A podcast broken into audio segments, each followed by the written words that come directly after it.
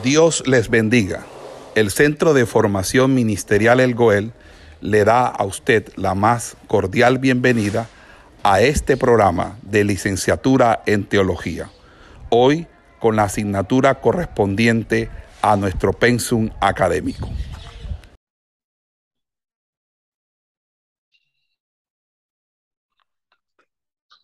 Dios le bendiga. Paz y gracia, o gracia y paz, sean dados a todos vosotros por parte de nuestro amado Señor y Salvador, Jesucristo. Dios les bendiga grandemente a todos ustedes. Me place estar nuevamente en una sesión más de esta enseñanza. Hoy seguiremos con historia del pensamiento cristiano, eh, pidiéndole al Señor su ayuda, al Señor ministre conforme a su Santo Espíritu. Padre que estás en los cielos, te doy gracias. Te pido, Dios mío, que seas tú obrando de manera especial conforme a la grandeza de tus misericordias. Ministra nuestras vidas conforme a tu Santo Espíritu. Que seas tú obrando, Señor, cada día más y más. Padre, te lo estamos pidiendo en el nombre de Cristo Jesús, porque sabemos, Dios, que tú eres real en nuestras vidas Bendice nuestra arteza de amasar. Bendice nuestra salud. Bendice, Señor, nuestra vida, Padre. Te lo estamos pidiendo en el nombre de tu Hijo amado Jesucristo. Rompe tú los yugos, rompe las cadenas, rompe ataduras y ligaduras. En el nombre de Jesús de Nazaret, que seas tú obrando eh, de manera especial en esta clase. Quita, Dios mío, Padre, toda obra, toda obra que ahora en este momento, Señor, quiera interferir, Señor, en el nombre de Jesús, toda cubierta de oscuridad, Padre, en el nombre de Jesús de Nazaret, que seas tú obrando de manera especial, que seas tú obrando de manera especial en el nombre de tu Hijo amado Jesucristo. Oh Padre de la gloria, Padre eterno, Señor, Dios maravilloso, Dios eterno, Dios todopoderoso. Padre, gracias te damos por la vida, gracias te damos por la salud, Dios mío. Oh Señor amado, tú estás aquí en medio nuestro, Señor. Padre, mira esta, este proyecto, Señor. En tus manos está lo que ha querido levantar el enemigo, Señor. Todo desánimo, Señor. Dios mío, toda displicencia, Señor. Padre, todo lo que ha querido levantar el enemigo, Dios mío, para detener este proyecto, Padre amado. En tus manos lo estoy colocando, Señor, este proyecto, para que tú hagas lo que debas hacer, Señor. Dios mío, ministra, Señor, a los estudiantes. Señor, quita todo impedimento, todo Señor. Seas tú obrando de manera especial, Señor, en el nombre de Cristo Jesús, Dios Todopoderoso y maravilloso. Padre, Hijo y Espíritu Santo. Oh Dios mío, amado Salvador y Señor. Dios de la gloria, Dios de la honra, Dios de la alabanza, Dios del poder, aleluya. Gracias te doy, Señor, por tu inmensa misericordia, por tu inmensa bondad, Señor, porque tú vives y reinas por los siglos de los siglos. No hay nadie como tú, Señor. No hay nadie como tú, Padre, en el nombre de Cristo Jesús. Gracias te doy, Señor, por tu eh, misericordia, por tu amor, en el nombre de Cristo Jesús. Revienta cadenas, ataduras y ligaduras de impiedad, Señor. Quita, Dios mío, todo obstáculo, Padre, en el nombre de Jesús de Nazaret. Reprendo ato y ligo toda obra de las tinieblas, Señor. Dios mío, todo pensamiento contrario a tu palabra, Señor. Quita, Dios amado, todo, eh, toda situación adversa, Señor. Da sabiduría, Señor, discernimiento, Dios amado, para que esta clase no se pierda, para que esta clase se mantenga, Padre amado, en el nombre de tu Hijo amado Jesucristo, Señor Dios Todopoderoso y maravilloso, Señor. Eh, te damos gloria, te damos honra, te damos alabanza y te damos poder en el nombre de Jesús. Amén y amén. Gloria sea al Señor creo que es muy prematuro iniciar la grabación. Sí.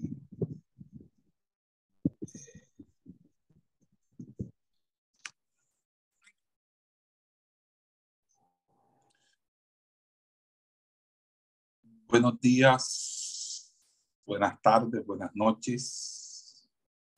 Tengan todos ustedes. Vamos a iniciar bendiciéndoles con la gracia y la paz de nuestro Señor Jesucristo.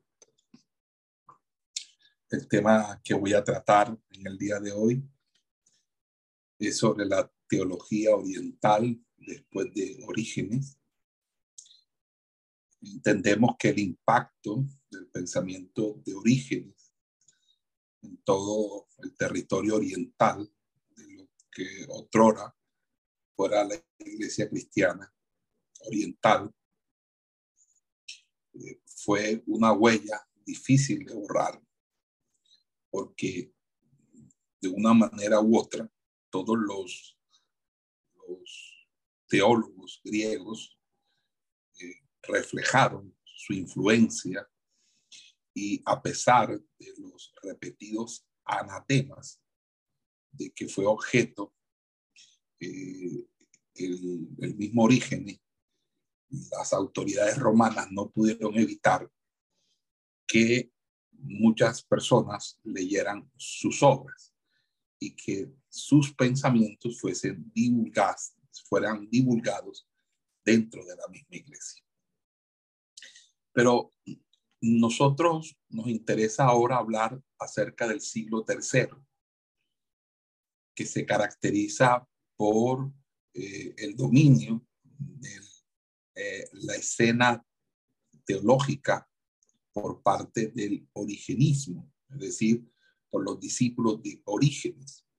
Es decir, los más destacados teólogos de la época del siglo III en la iglesia oriental griega eran seguidores de Orígenes. Quienes no son discípulos de Orígenes y logran también algún renombre lo logran también por oposición al maestro. Entonces, las grandes escuelas teológicas son en realidad otras tantas facciones del origenismo eh, o del pensamiento de origen, de orígenes, y cuando aparece una teología independiente del origenismo, eh, pero francamente herética, como es la teología de Pablo de Samazota, son los origenistas, es decir, los de orígenes, quienes se ocupan de oponérsele y condenarle. Tras la muerte de Orígenes, la tradición teológica a que él dio impulso continuó no solo en Alejandría, sino también en Cesarea y en otras regiones del Oriente donde se establecieron sus discípulos.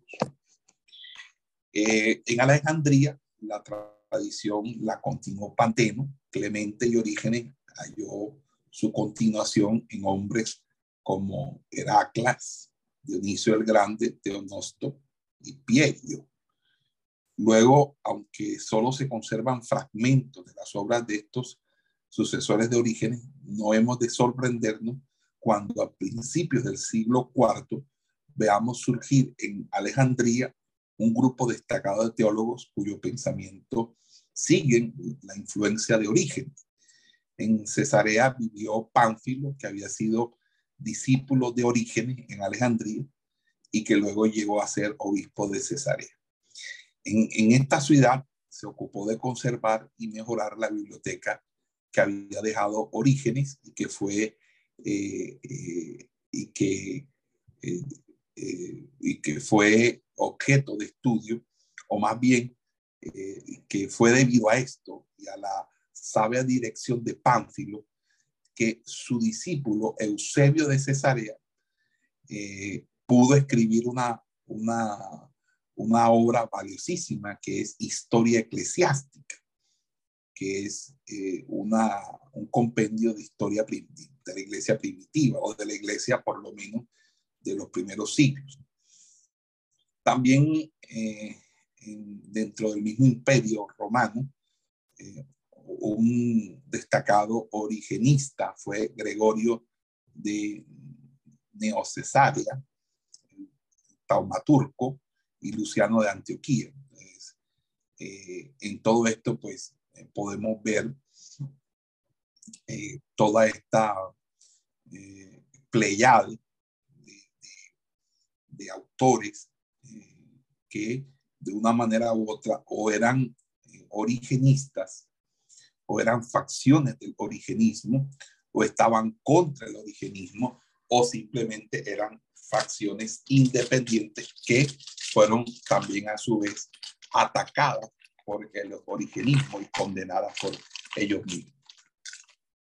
Un ejemplo de una facción o de alguien que eh, eh, eh, propuso una teología independiente, pero igualmente herética, y que fue atacado por los mismos origenistas, lo habíamos ya señalado, es Pablo de Samosata. Pablo de Samosata fue obispo en el año 260. Era la época del gran auge del reino de Palmira y Antioquía formaba parte de ese reino que al proclamarse independiente del imperio romano había hecho despertar en muchos las antiguas visiones de un gran imperio oriental. Eh, esta, este nuevo reino eh, tenía una reina, la reina Zenobia. Eh, la reina Zenobia, como hábil política, favorecía a los diversos grupos que en su reino constituían minorías apreciadas.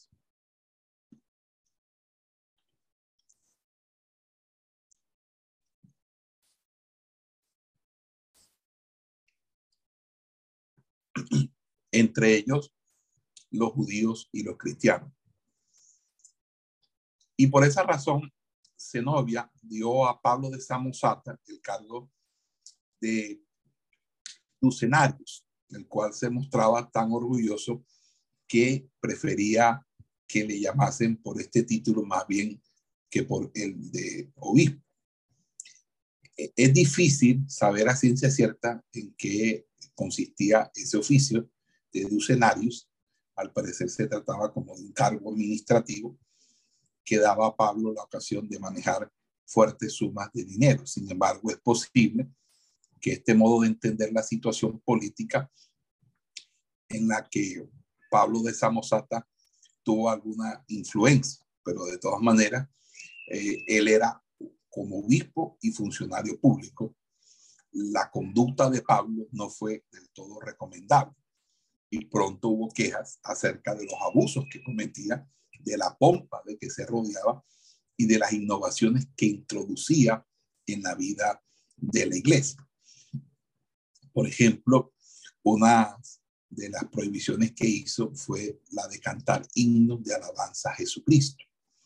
También hizo cantar a las mujeres en la iglesia, cosa que parecía haber prohibido eh, su eh, que había, se había prohibido anteriormente.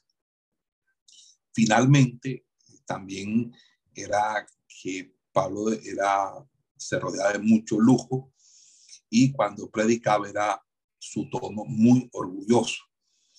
Y eso le fue restando popularidad. A todas estas acusaciones se unió la herejía. Al parecer, Pablo combinaba ciertas tendencias monarquianistas con otras tendencias adopcionistas, defendiendo así la doctrina que se ha llamado con cierta falta de precisión monarquianismo dinámico. El interés principal de la teología de Pablo de Samazota estaba en salvaguardar el monoteísmo cristiano. Antioquía era una ciudad donde los judíos constituían una fuerte minoría. Los cultos de, de Palmira, por otra parte, mostraban una evolución marcada hacia el monoteísmo. Y por último, la existencia de un solo Dios era doctrina fundamental del cristianismo. Todo esto llevó a Pablo de Samazota a subrayar la unidad de Dios aún en perjuicio de la distinción entre el Padre, el Hijo y el Espíritu Santo.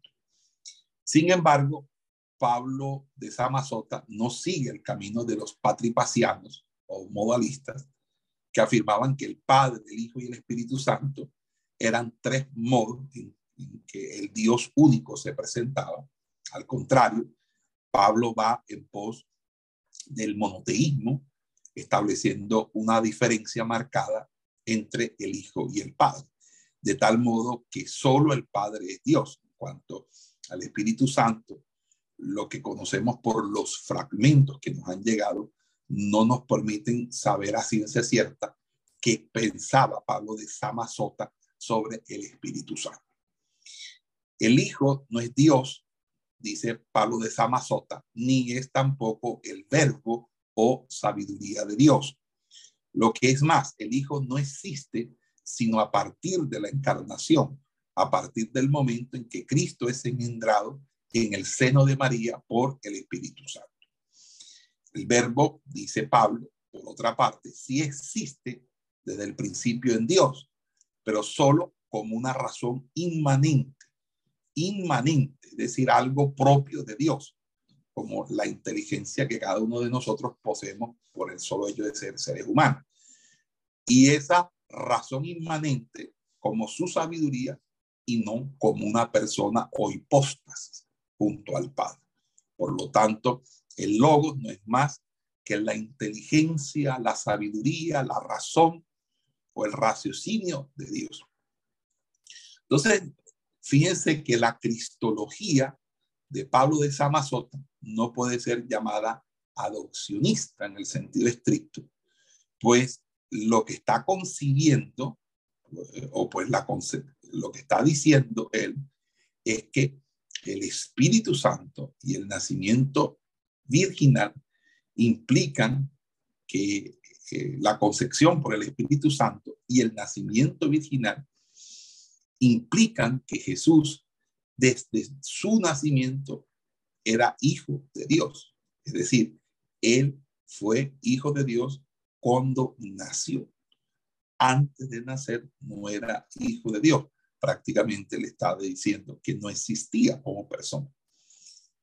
Sin embargo, sí hay cierta tendencia adopcionista en, en esta doctrina por cuanto la filiación de Jesucristo al Padre no es en modo alguno sustancial. O sea, no se trata del Hijo eterno hecho carne, sino que consiste simplemente en un propósito o predestinación de Dios. Entonces, eh, según Pablo de Samazota, en Jesús habitó la sabiduría o verbo de Dios. Pero pues que este verbo no es más que la razón o propósito de Dios y puesto que habitó también en Moisés y los profetas, la presencia de Dios en Jesús es solo cuantitativamente diferente de lo que es o puede ser en otros humanos. Jesús no es en modo alguno divino, sino que es de aquí abajo y la unión entre Jesús y el verbo no es más que una unión moral, de tal modo que el verbo habita en Jesús como un templo. En pocas palabras, hay una especie de posesión o, eh, o de habitación de el logos, entendido como esa fuerza impersonal de Dios básicamente la inteligencia y sabiduría de Dios eh, introducida, proyectada en un ser humano, en este caso Jesús. Entonces, puesto, va, va a concluir Pablo de Samazota, puesto que este verbo no es una persona subsistente junto al Padre, sino su potencia o dinamis Esta doctrina recibe el nombre de monarquianismo dinámico para distinguirla del monarquianismo modalista. Entonces, en este último, el verbo se identifica con el Padre en el modalista, de modo que la divinidad que existió en Jesucristo era la del Padre, y por esa razón esta doctrina recibe el nombre de patripacianismo, porque el Padre sufrió en el Hijo, porque el Hijo es el Padre y el Padre es el Hijo. Entonces, cuando el Hijo sufría, el Padre también sufría porque los dos es la misma persona. Pablo de Samosata afirma que Dios estaba en Cristo solo en un sentido en el que en Cristo, Jesús, solamente habitaba el poder o sabiduría de Dios. Entonces, para los modalistas o patripacianos, Jesucristo es Dios. Para Pablo es un puro hombre. Entonces, en ese sentido, eh, vamos a encontrar las diferencias entre el monarquianismo modalista y el monarquianismo dinámico. Que para los modalistas o patripacianos, Jesucristo es Dios. Para los dinámicos, eh, Jesucristo es un puro hombre. Ahora, la doctrina de Pablo de Samazota ha de, de distinguirse de también las tendencias subordinacionistas que hemos visto en Tertuliano, Hipólito y aún en el mismo origen. Fíjense que el subordinacionismo salvaguarda la unidad de Dios haciendo del Hijo un ser subordinado al Padre, pero distinto de él y con una subsistencia relativamente eh, propia. Como vemos, la doctrina de Pablo de Samazota tenía que chocar con la de los origenistas y la de la mayoría de los teólogos orientales, por lo menos en dos puntos. Primero, en su doctrina de la divinidad y en su cristología. O sea, su negación de la existencia del verbo como una hipóstasis o persona junto a la del Padre y sobre todo su negación de la unión real de este verbo con la humanidad de Jesucristo.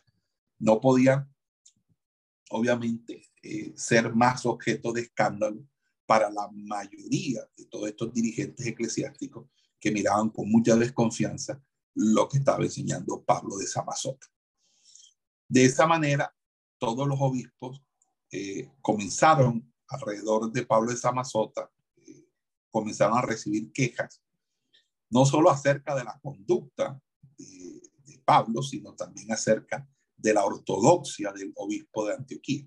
Que los cristianos de esa ciudad se mostraban preocupados por la actitud y la enseñanza de su obispo y no tardó en surgir un cisma entre ellos. Y ante tales circunstancias, el obispo de eh, Heleno de Tarso convocó un concilio que se reunió en la propia Antioquía en el año 264.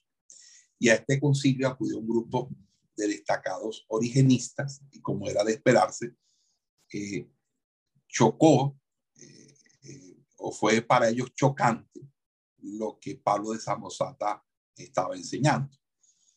Pablo trató de defenderse hábilmente y aunque los miembros de ese concilio no lograron determinar con claridad en qué consistía su error, prometió que modificaría su posición y que enseñaría la doctrina eh, eh, tradicional de la iglesia. Con esto, y tras discutir otros asuntos, los obispos se separaron. Sin embargo, esto no solucionó el problema, pues fue necesario convocar otro concilio cuando Pablo continuó enseñando la misma doctrina que había prometido abandonar.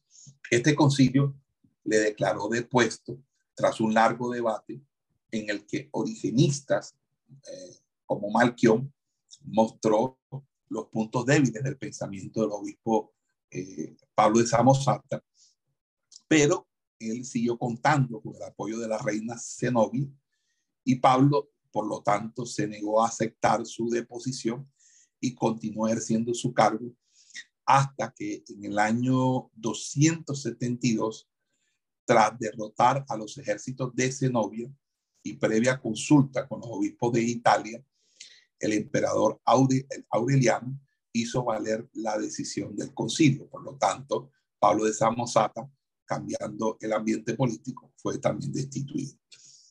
Este segundo concilio de Antioquía tiene cierta importancia para la historia del pensamiento cristiano, porque en él se, se condenó la doctrina de que el verbo es consustancial, homuxius, al Padre.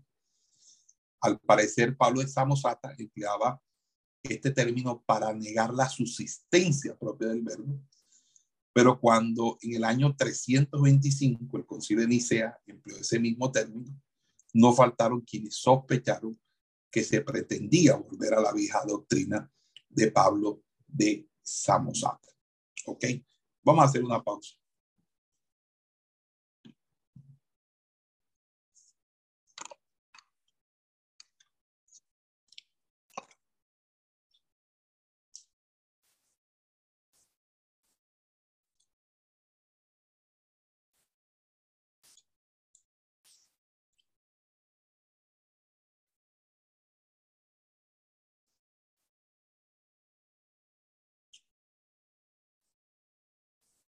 Vamos a hacer una pausa.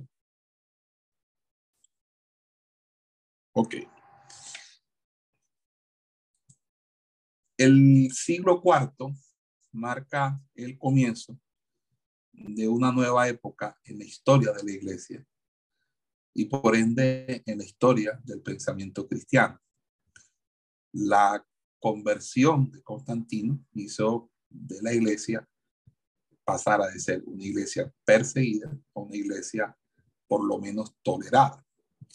Y con el correr de los años, y sobre todo tras la fundación de Constantinopla, el emperador favoreció cada vez más al cristianismo.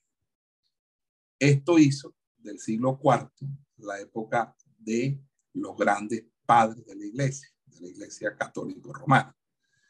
Pues eh, eh, antes la gente se dedicaba a prepararse para el martirio, para refutar las acusaciones de los paganos, para salvaguardar la doctrina de la herejía. Pero en el siglo IV se produjeron los más grandes teólogos de la Iglesia Católica Romana. Estamos hablando de eh, Atanasio, estamos hablando de los capadocios, estamos hablando de Jerónimo, Ambrosio y Agustín, entre otros. Ah, y un historiador del cristianismo, Eusebio de Cesarea, que ahorita lo acabé de citar.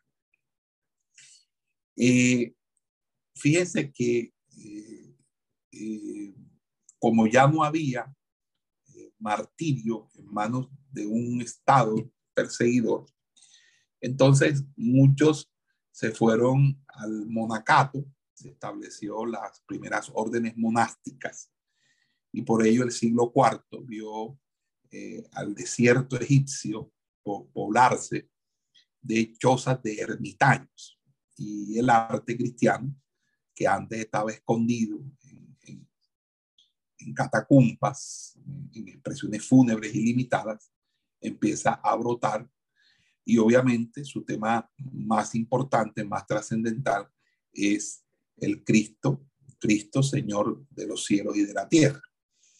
La liturgia, que era sencilla, dado que todo tenía que hacerse bajo la, de manera subrepticia, de manera a hurtadilla, escondida, ahora adopta los usos de las cortes imperiales porque se establece un paralelismo entre Cristo y el emperador y comienzan también a construirse eh, grandes, grandes iglesias, grandes catedrales, grandes basílicas y así.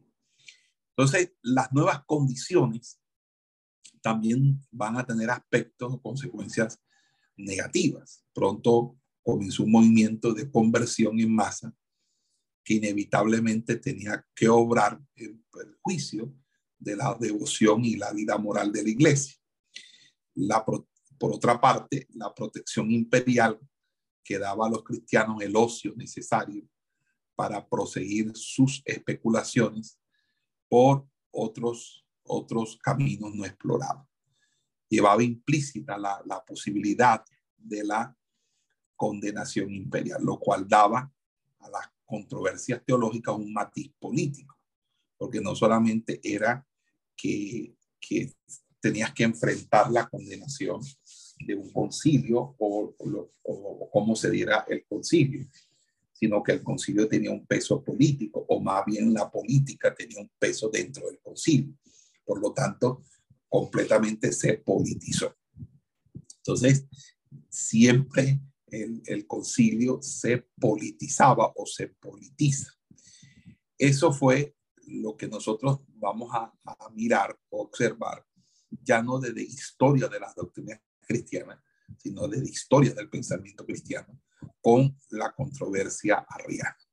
Arrio era un presbítero que gozaba de cierta popularidad en la iglesia de Alejandría y que chocó con su obispo Alejandro sobre el modo en que debía interpretarse la divinidad de Jesús. Alejandro era un originista de derecha, es decir, pensaba que la divinidad del verbo encarnado en Jesús debía salvaguardarse a todo costo.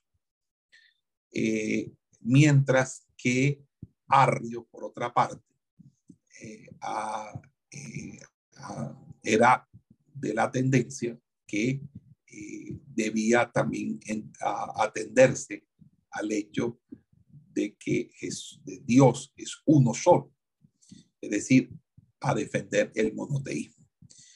Arrio pertenecía a la misma línea de sucesión de los origenistas que habían jugado un papel importante en la condenación de Pablo de Samosat. Según eh, el punto de partida del arrianismo, eh, que podemos considerar como un monoteísmo absoluto, eh, de tal modo que el Hijo no puede ser una emanación del Padre. Recuerden que Pablo de Samazota lo que quiere decir es que el Hijo es una emanación, una energía brotada del Padre que asume un cuerpo de un hombre llamado Jesús. Por lo tanto, eh, eh, este arrio va a decir, no puede ser una emanación del Padre el Hijo. Tampoco se, puede ser parte de su propia sustancia, pero tampoco puede ser otro ser semejante al Padre, ni parte de su sustancia, ni otro ser semejante al Padre. Es decir, eh, porque eh, de una manera u otra, para él se estaría negando o se negaría la unidad, o bien se estaría negando también la espiritualidad de Dios, porque si eh, Jesús es Dios y Dios es hombre, entonces cómo Dios puede ser o puede ser material. Entonces, el hijo no puede carecer de principio. Eh, entonces sería un hermano del padre y un hijo. Entonces, por lo tanto, el hijo sí tiene un principio y fue creado, hecho por el padre de la nada. Entonces, para Arrio, Cristo fue una creación. Entonces, antes de esa creación, el hijo no existía y por lo tanto es incorrecto afirmar que Dios es eternamente padre. Esto no quiere decir, sin embargo, que no haya habido siempre un verbo en Dios, una razón inmanente. Pero este verbo o razón de Dios es distinto del Hijo que fue creado después. Por lo tanto, cuando se afirma que el Hijo es la sabiduría o verbo de Dios, esto es cierto solo a base de la distinción entre el verbo que existe siempre como razón inmanente de Dios y ese otro verbo que es el primogénito de toda criatura.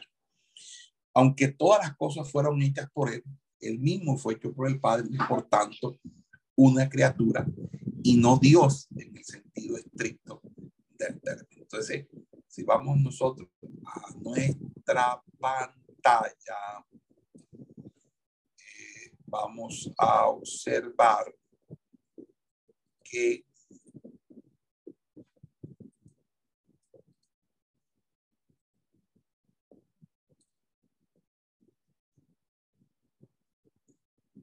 tendremos aquí a Arrio.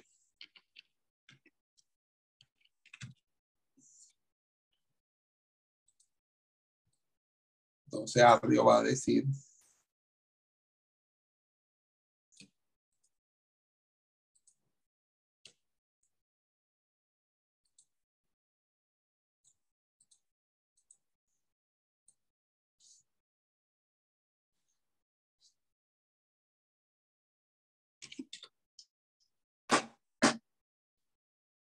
va a compartir el interés de preservar el monoteísmo, ¿cierto?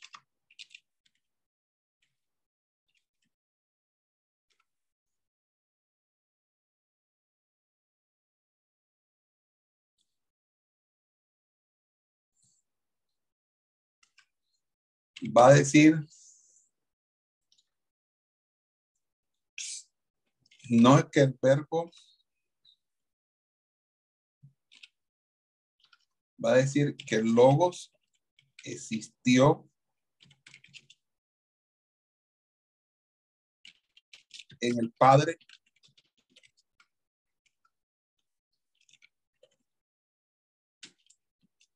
como inmanente a él.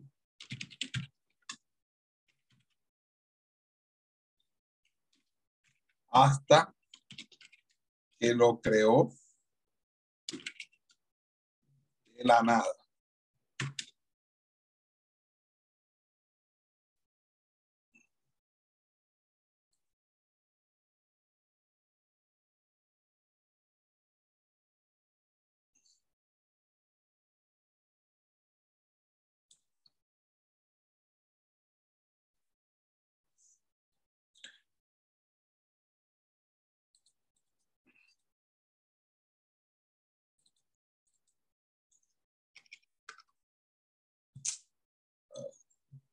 Para aquí. Lo, el logos existió en el Padre como inmanente a él. El Hijo fue creado de la nada.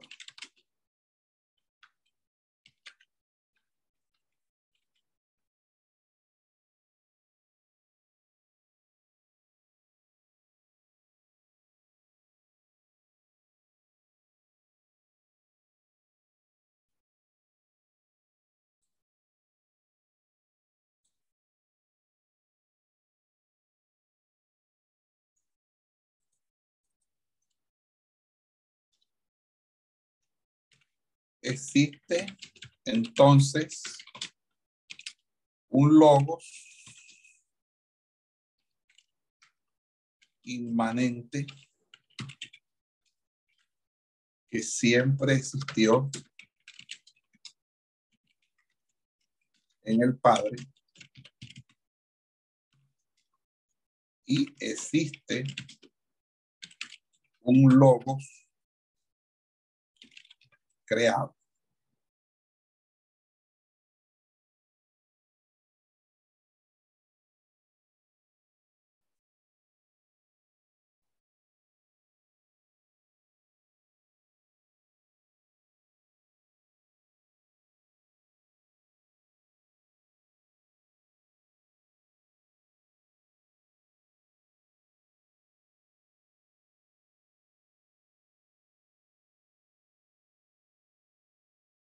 Entonces, ese logo es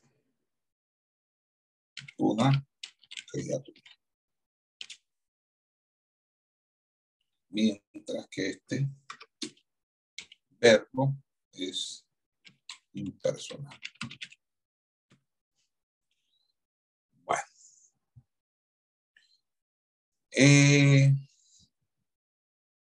existen también o existe otra interpretación eh, que ve en Ardio y a sus seguidores un modo de, entender la supuesta amenaza eh, a la doctrina de la soteriología por parte de Alejandro y los suyos, en el sentido de que Ardio y sus eh, seguidores eh, querían era antes que nada afirmar la verdadera humanidad de Jesús.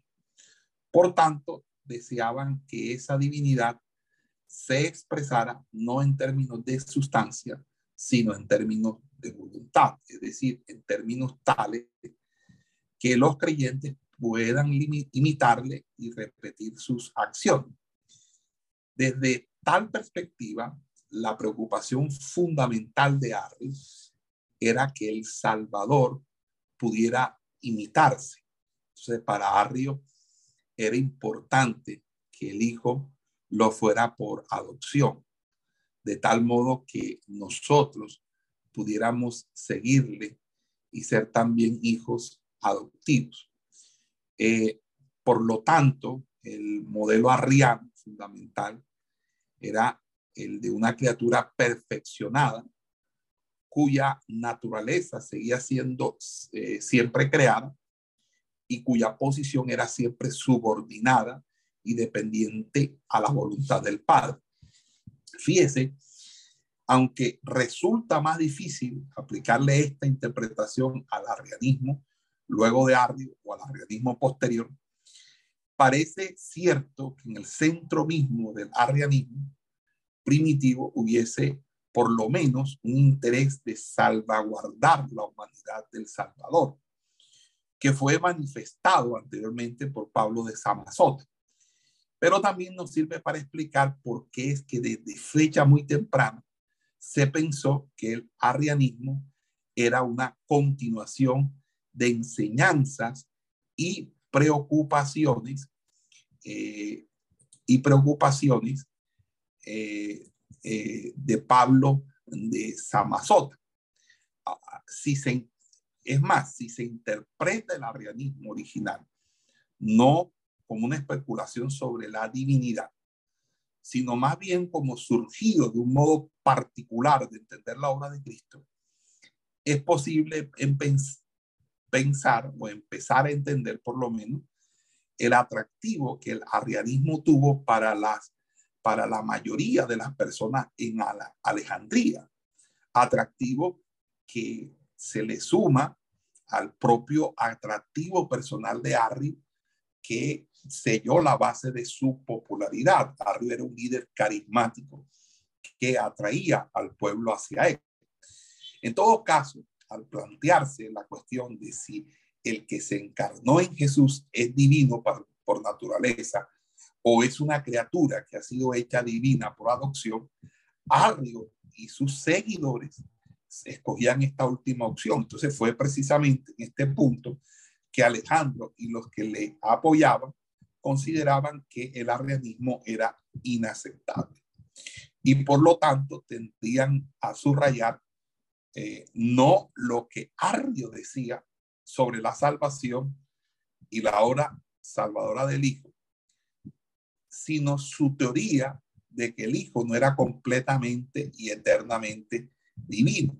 Entonces, eh, eh, la siguiente, eh, lo que vamos a observar allí es que el arrianismo era en cierta manera una especulación abstracta.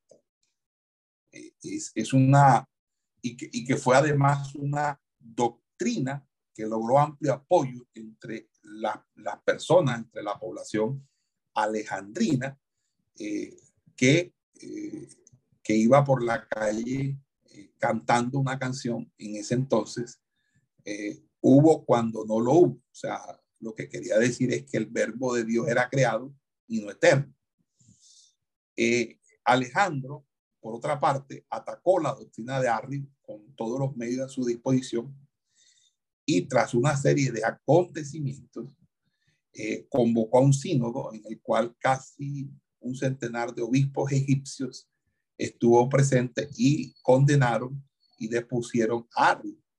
Sin embargo, este no se dio por vencido, sino que les escribió a sus compañeros y logró su apoyo, especialmente el de Eusebio de Nicomedia, quien era el más influyente entre ellos.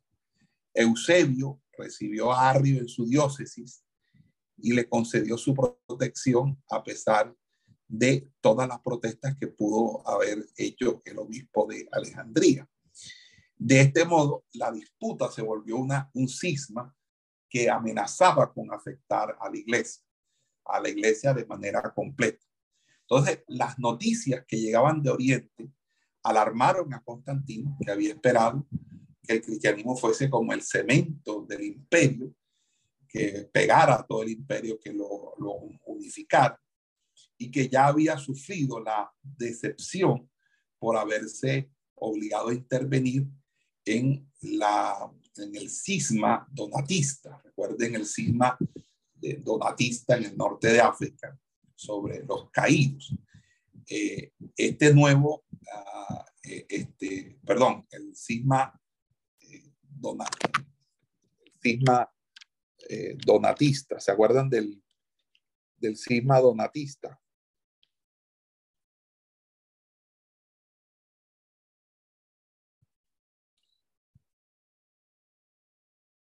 ¿Se acuerdan de eso?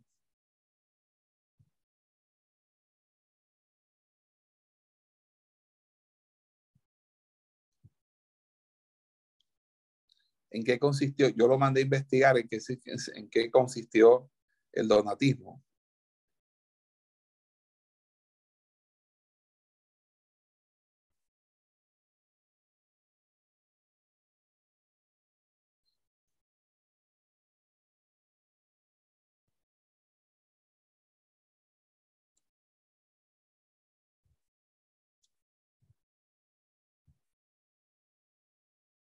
Dios les bendiga, hermanos. Eh, ¿Será que hay alguien que me responda? Estamos aquí.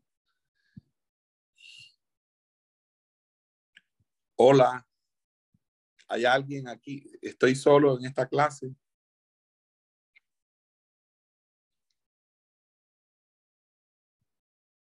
Dios le bendiga, pastor. No, yo no me acuerdo escuchó ese término, no sé si lo vi en la clase de ayer. El dogmatismo tiene que ver eh, con una enseñanza en medio de la filosofía que es opuesta al ascetismo. Afirma que la mente humana tiene, una, tiene capacidad para conocer la verdad. No, el donatismo fue eh, una exposición que hizo un obispo llamado Donato, que consistió en que para ellos los traditores, los traidores, es decir, los que habían caído en las persecuciones, no podían, no podían ministrar los sacramentos y por lo tanto cualquier sacramento ministrado por un traditor eh, perdía validez. Eso lo enseñamos en la clase pasada.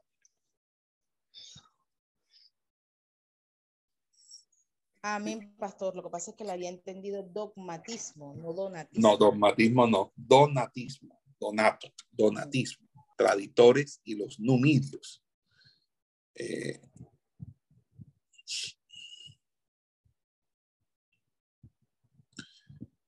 eh, el, conflicto se originó cuando eh, un obispo de Cartago que, que todo el mundo sabía que había caído, que, había, que era uno de los caídos, ordenó como obispo a, a Ceciliano, como nuevo obispo de Cartago, y ahí empezó la, la disputa. Entonces ahí le tocó eh, al, al, emperador, al emperador romano, y, y este, ¿cómo se llama? Inmiscuirse en el asunto. Ok, bueno, entonces el, concilio de Nicea, del cual ya hemos hablado, eh, se reunió en la ciudad de Bitinia, llamada Nicea, en el año 325. Ya eso lo hemos hablado. Creo que eso no, no deberíamos repetirlo. Vamos a hacer una pausa aquí.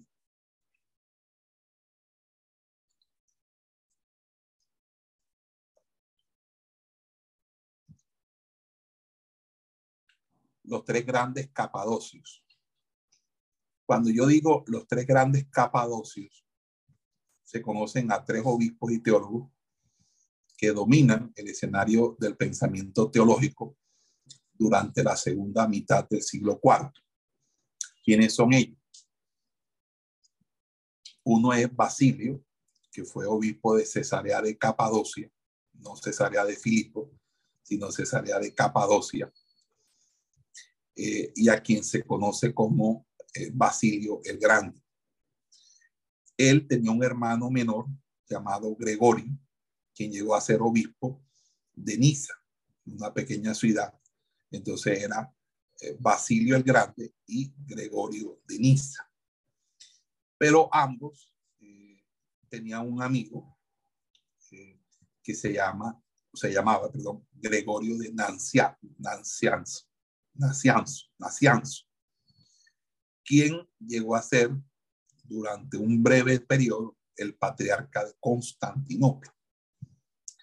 Ellos tres trabajaron en estrecha unión para lograr la victoria del credo niceno y para que la doctrina trinitaria fuera prácticamente la misma. Eh, y, pero eh, a pesar de concordar en sus doctrinas, esto no significaba que estuviesen de acuerdo en todo sentido. Porque cuando uno los estudia separadamente, uno se va a dar cuenta que tenían algunos, algunas pequeñas diferencias. Eh, por lo general, se habla de los tres grandes capadocios, aunque también existe una cuarta persona, de la cual se ha escrito, eh, creo que muy poco, eh, porque se trata de eh, una hermana de Basilio y de Gregorio de Niza llamada Macrina. Ella eh, fue también una persona que influyó.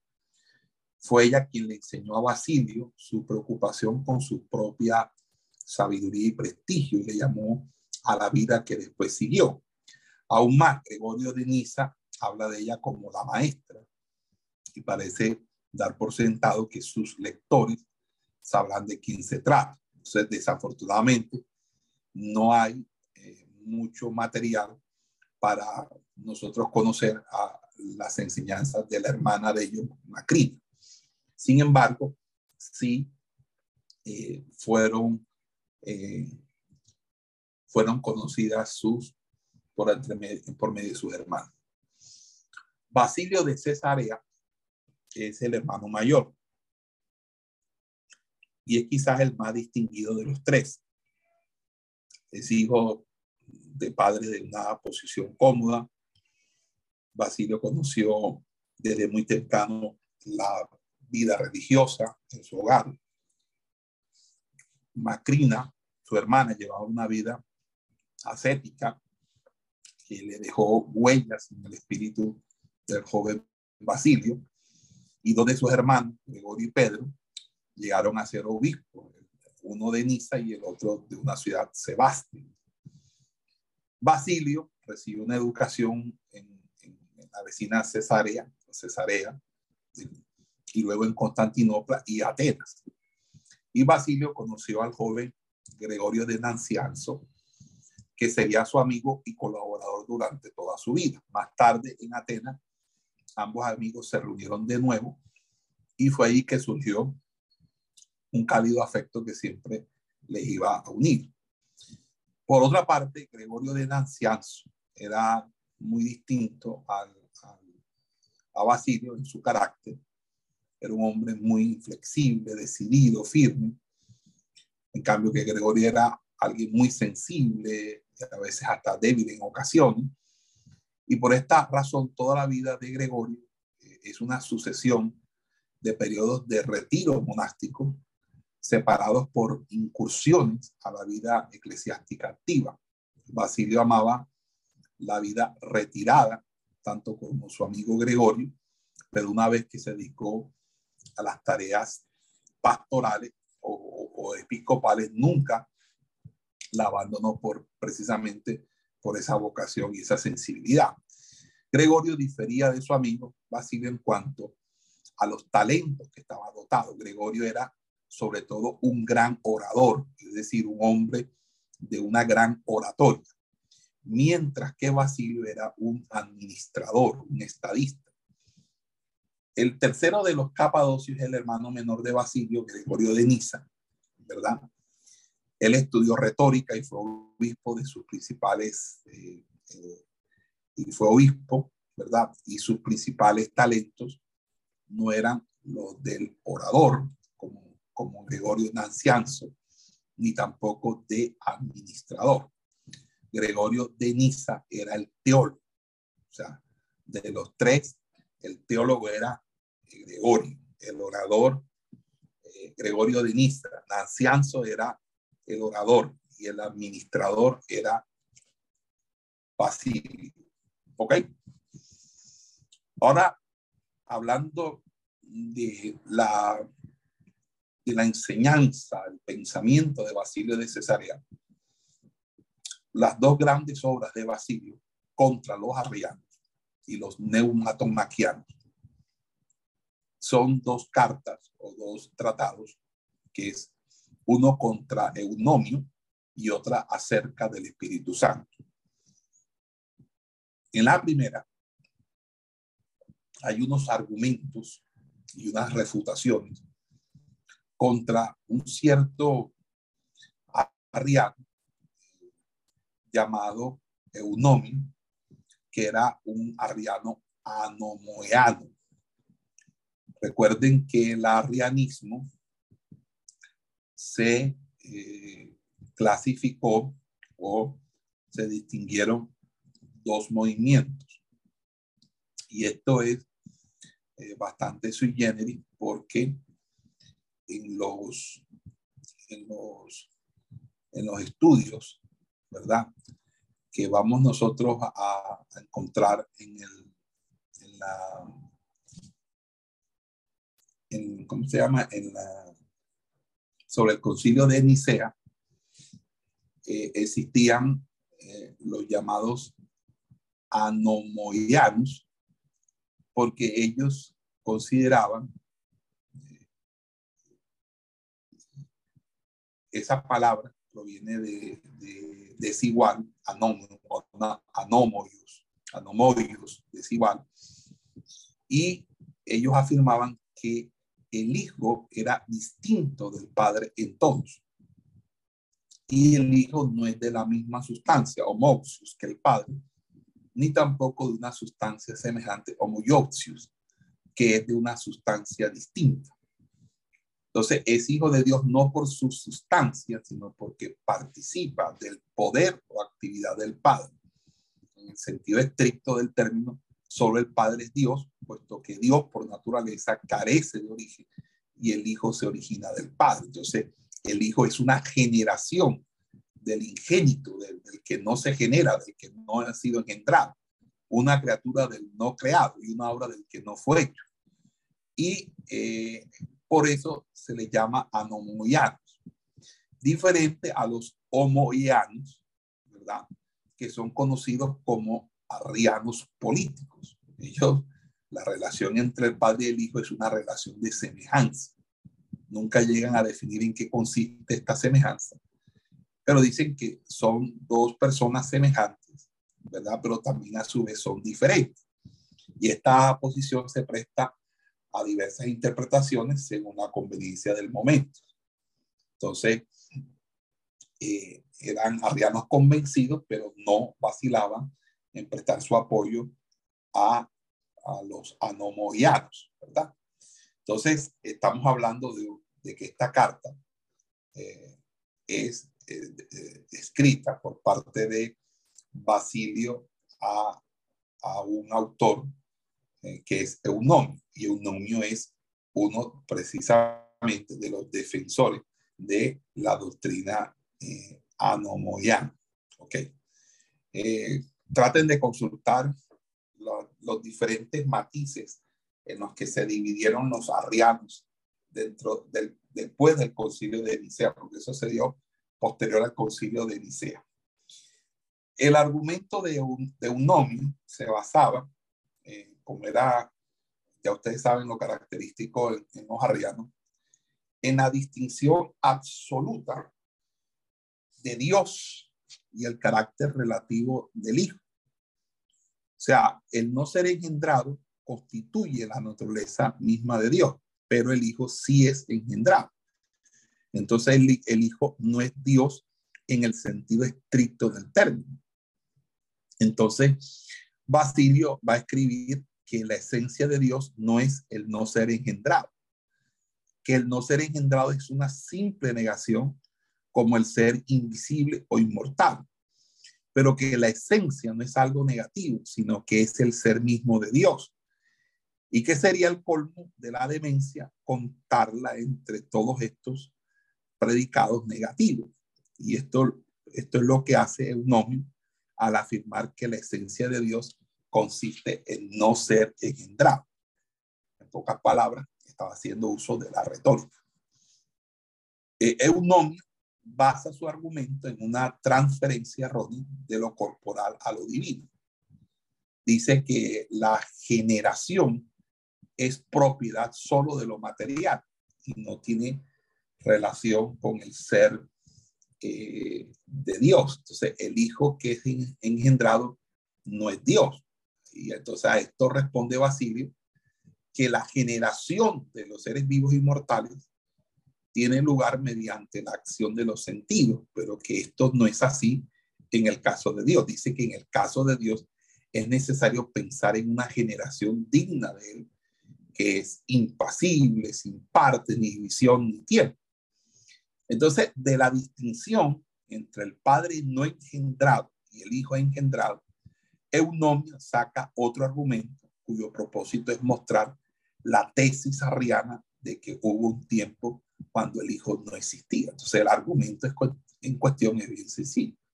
El Hijo no puede haber existido cuando el Padre lo engendró, pues lo que ya existe no necesita ser engendrado.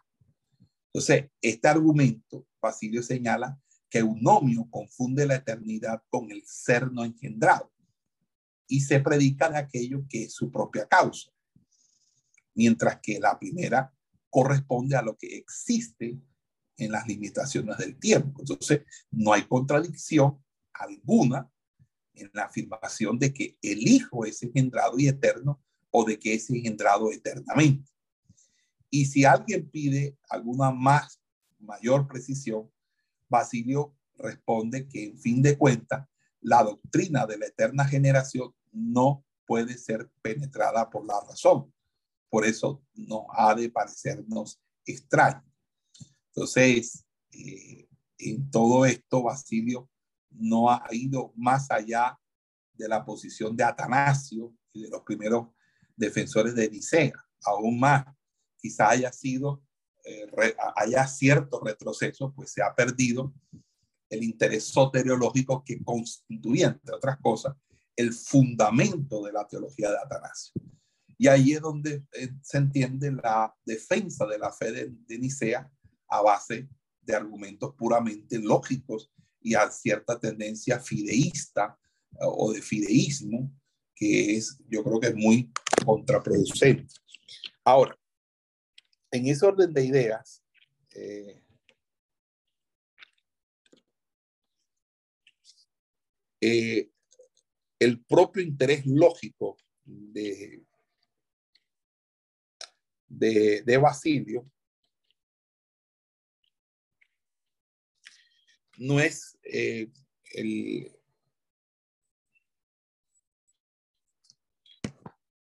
no es eh, tan intenso como si lo pudo haber eh, o lo pudo haber desarrollado el, el, hermano menor, Gregorio de Niza. Recuerden que Gregorio de Niza era el teólogo. Porque él fue eh, el que fue el primero, la fórmula que le dio en cierta manera eh,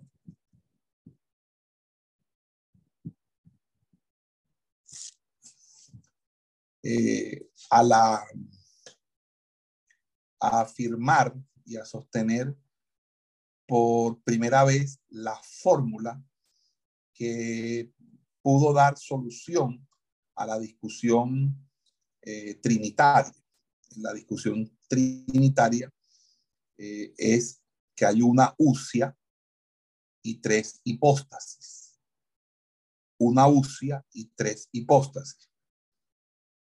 Entonces Basilio sostiene que estos dos términos no son sinónimos y que por tanto no, no han de ser utilizados indistintamente al referirse a la divinidad, lo que esto quiere decir claramente. Entonces, él escribiendo dice que la distinción entre usía, usía e hipóstasis es la misma que existe entre lo común y lo particular, como lo hay entre el ser animal y el hombre individual. Por esa razón, dice que hay en la divinidad una usía a fin de que no haya una diferencia en lo que se dice en cuanto al ser. Pero hay una hipóstasis distinta a fin de que resulte clara la idea de que hay de que el Padre, el Hijo y el Espíritu Santo. Entonces, la idea o las características particulares según él, de la paternidad, de la filiación y la santificación, eh, la, eh, no es clara, eh, sino que ellos confiesan a Dios solo a partir de la idea común del ser. Es decir, no podemos, no podremos en modo alguno expresar rectamente la fe. Entonces, hay que confesar, la, hay que debemos confesar la fe uniendo lo particular a lo común. Lo común es la divinidad y lo, y lo particular es la paternidad. Luego, uniendo ambas, debemos decir, creo en Dios Padre, y luego debemos hacer lo mismo al Hijo, uniendo lo particular a lo común y diciendo, creo en Dios Hijo. E igualmente con respecto al Espíritu Santo, creo también en Dios, el Espíritu Santo. Esta contribución de, de, Basilio de Cesarea al desarrollo del dogma trinitario fue luego tomado por Gregorio de Nancianzo y Gregorio de Niza, quienes contribuyeron a su triunfo final. Por esto hemos de posponer nuestro juicio crítico acerca de estas doctrinas hasta después de que terminemos de, de observar a los autores Gregorio de Nancianzo y Gregorio de Niza. Pero siguiendo un poco la línea de Basilio, Basilio sí contribuyó al desarrollo del dogma trinitario al prestar a la persona del Espíritu Santo mayor atención que los teólogos anteriores. Señalamos que el concilio de Nicea se contentó con una breve frase acerca del Espíritu Santo. Atanasio eh, no prestó gran atención a esta cuestión hasta que los neumatomaquianos lo trajeron al primer plano. Entonces, en tiempos de Basilio, cuando los neumatomaquianos, es decir, los que hablaban, habladores mal del Espíritu Santo, eh, resultaban ser un grupo de casi tanta importancia como el de los arrianos. Entonces, cuando había algunos que estaban dispuestos a abandonar la doctrina arriana en lo que se refería al Hijo, entonces ellos se iban o se refugiaban en los neumatomaquianos para eh, entonces hacer lo mismo con respecto al Espíritu Santo, por lo cual eh, era imposible atacar al arrianismo sin intentar definir de algún modo también el carácter del Espíritu Santo. Por esa razón, Basilio se dedicó a mostrar la consustancialidad de eh, el Espíritu Santo con el Padre y el Hijo en el tercero y último de sus libros contra Eunomio. Los libros cuarto y quinto sabemos que no son de Basilio. Y también en su tratado que precisamente se llama Acerca del Espíritu Santo. Esto se debe obviamente a las circunstancias de la época, que era suficientemente probado por el hecho de que además de los otros dos grandes capadocios, la mayoría de los principales eclesiásticos de la época escribió tratados acerca del Espíritu Santo. Entre ellos merece eh, citarse el de Anfiloquio de Iconio, del Dírimo, el ciego, y el de Ambrosio de Milán, que también vamos a estudiar. Ambrosio, un gran teólogo de ese siglo.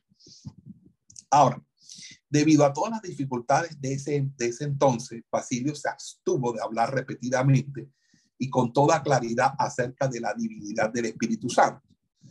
Las afirmaciones más claras de, la divinidad se encuentran en sus epístolas, más bien que en las obras cuyo propósito era la publicación. Esto no quiere decir que Basilio vacilara acerca de la divinidad del Espíritu Santo, ni tampoco que no proclamase tal eh, divinidad eh, eh, este, ante quienes le negaba, la negaba. Al contrario, en el tercer libro, contra Eunomio y pruebas de la divinidad del Espíritu Santo, se encuentran afirmaciones y pruebas que son comedidas, como si Basilio temiese escandalizar a quienes, a pesar de su buena voluntad, no han llegado aún a la convicción de la divinidad del Espíritu Santo. de pocas palabras, eh, eh, fue alguien que tuvo una preocupación pastoral. Porque uno no puede estar soltando eh, estas controversias en la Grey, porque eso puede generar cierta confusión o puede generar cierto malestar. Y este mismo interés pastoral puede verse en el modo en que Basilio alteró la doxología que se empleaba en la liturgia de Cesarea eh, con el propósito de llevar a su congregación mediante la adoración, la convicción de la divinidad del Espíritu. Entonces, la antigua eh, doxología. Decía gloria al Padre mediante el Hijo y el Espíritu Santo, pero eh, la doxología de Basilio decía gloria sea al Padre con el Hijo juntamente con el Espíritu Santo. Entonces, cuando se le criticó sobre ese cambio, Basilio entonces es que escribe ese tratado acerca del Espíritu Santo, donde muestra que su versión de la doxología, de la salutación, era mejor o por lo menos aceptable, porque ahí trataba también de mostrar la divinidad del Espíritu Santo, aunque no le llamase Dios. Esta reserva se comprende si se tiene en cuenta la presencia de ciertos arrianos que solamente o que solo esperaban que el obispo de Cesarea hiciera una afirmación algo dudosa para acusarle de hereje e intentar apoderarse así de su importante ser. Entonces, por esa razón, Basilio prefiere refutar la doctrina que hace del Espíritu Santo una criatura más bien que afirmar categóricamente su divinidad. Aunque quien lee el tratado acerca del Espíritu Santo, no puede sino llegar a la misma conclusión a la que lleva eh, Basilio, que el Espíritu Santo es la tercera persona de la Trinidad como Dios. Entonces, esta conclusión va a recibir el apoyo de la epístola o las epístolas de Basilio, en las que afirma categóricamente la divinidad del Espíritu Santo. Entonces, la posición de los neumatomaquianos, que era excluida cuando Basilio afirma que el Espíritu no es en modo alguno una criatura y que es digno de adoración como persona que es de la Trinidad. Entonces, él va a decir, uno es el Espíritu Santo y como tal es proclamado, unido como está al único Padre mediante el único Hijo, completando así la bendita y adorable Trinidad y cuya unión íntima con el Padre y el Hijo se muestra claramente al no contársele entre la multitud de las criaturas, sino que se habla de él como hay un padre, eh, un hijo, eh, se habla de él.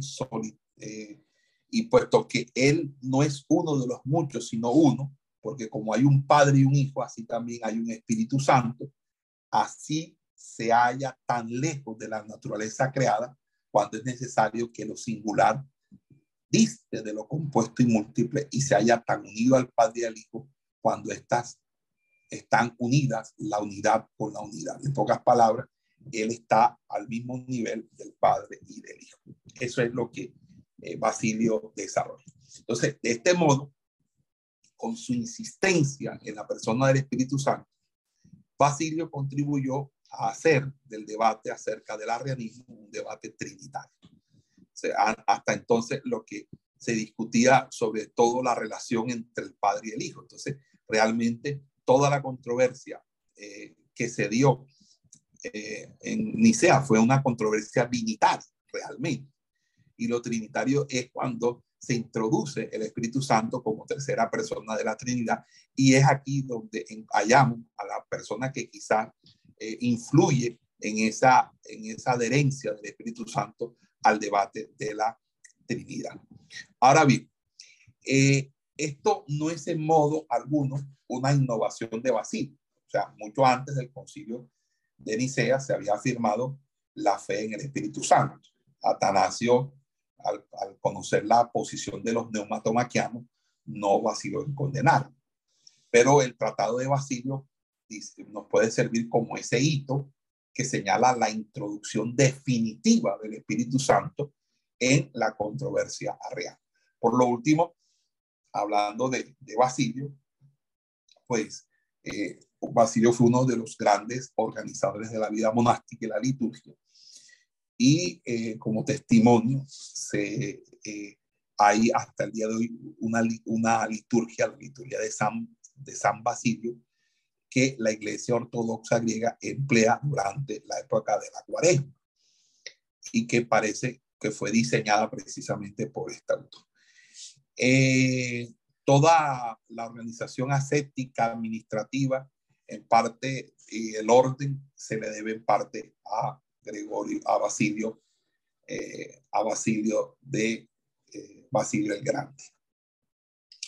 El otro autor eh, que vamos a mirar es su amigo Gregorio de Nancianzo, el gran, el gran orador, el, retórico.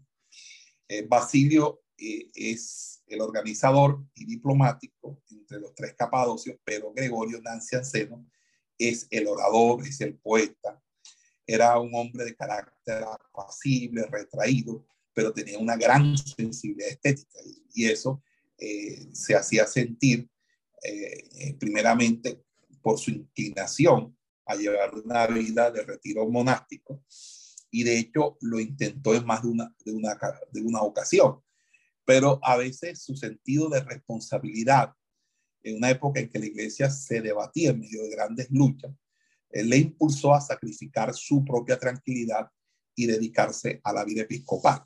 Entonces, como obispo, nunca dio muestra del vigor con que actuaba su amigo Basilio, pero sí supo poner sus dotes literarias al servicio de la causa ortodoxa. Y es por eso que su labor teológica se puede recoger en, sermones, poemas y epístolas.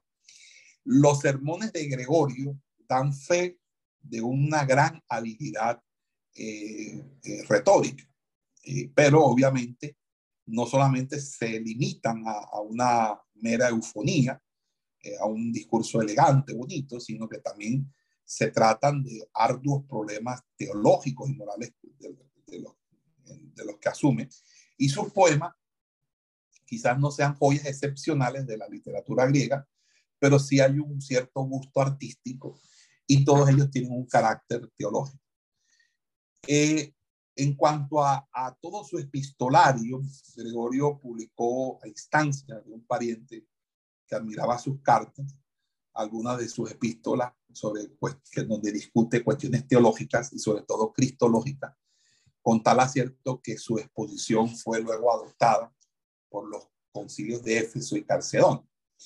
Como teólogo, Gregorio superó a Basilio pero no alcanza la precisión y profundidad de Gregorio de Niza, el menor de los tres capados. Y puesto que aquí lo que nos va a interesar más es eh, Gregorio Nanciaceno eh, o Gregorio de, de Nancianzo, el triunfo final de la fe nicena, o sea, exponiendo la doctrina trinitaria. Entonces, Gregorio de, de Nancianzo eh, como en el caso de Basilio, eh, tuvo también grandes contrincantes teológicos. Y estos grandes contrincantes teológicos eran nadie más y nadie menos que los mismos arrianos y los neumatomaquianos, sobre todo Eunomio y el partido de los anomoeanos. Entonces, contra ellos va dirigida buena parte de su discurso, de sus epístolas, de sus de sus poemas y sobre todo los discursos, vigésimo séptimo hasta el, hasta el trigésimo, eh, trigésimo primero, eh, que es eh, lo que podemos decir al respecto.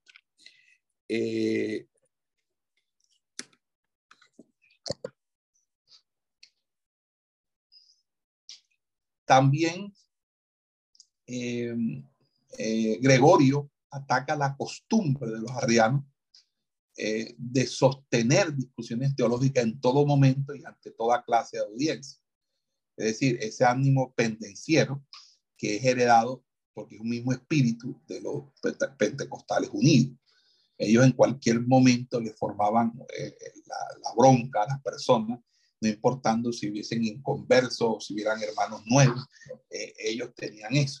Entonces, la discusión teológica solo ha de versar para, para Gregorio de, de Nancianzo o Nancianceno eh, en personas que se hallen dentro del alcance o la capacidad de, eh, eh, de, de, este tipo de discusiones. O sea, los temas teológicos no pueden ser discutidos por todas las personas. Y esto se debe a que algunas personas que esto les puede hacer daño, esto les puede hacer tropezar, esto puede ser de tropezadero. Y en ese sentido, él consideraba que, que teníamos que tener algo, algo bien claro. ¿Ok? Ahora, para él también no bastaba con inteligencia para llegar a ser un verdadero teólogo, teólogo sino que era necesario pulir nuestro, nuestro ser teológico como una estatua dándole así belleza. Es decir, quienes no pueden llegar a tal virtud harían mejor dedicándose a otros temas que no fueran tan elevados como uh, otras cosas eh, que tienen que ver con cuestiones sencillas, pero las cuestiones que son duras, difíciles de entender, es mejor pues eh, estar quietos, por así decirlo. Eh, Vamos a hacer una pausa aquí, por favor.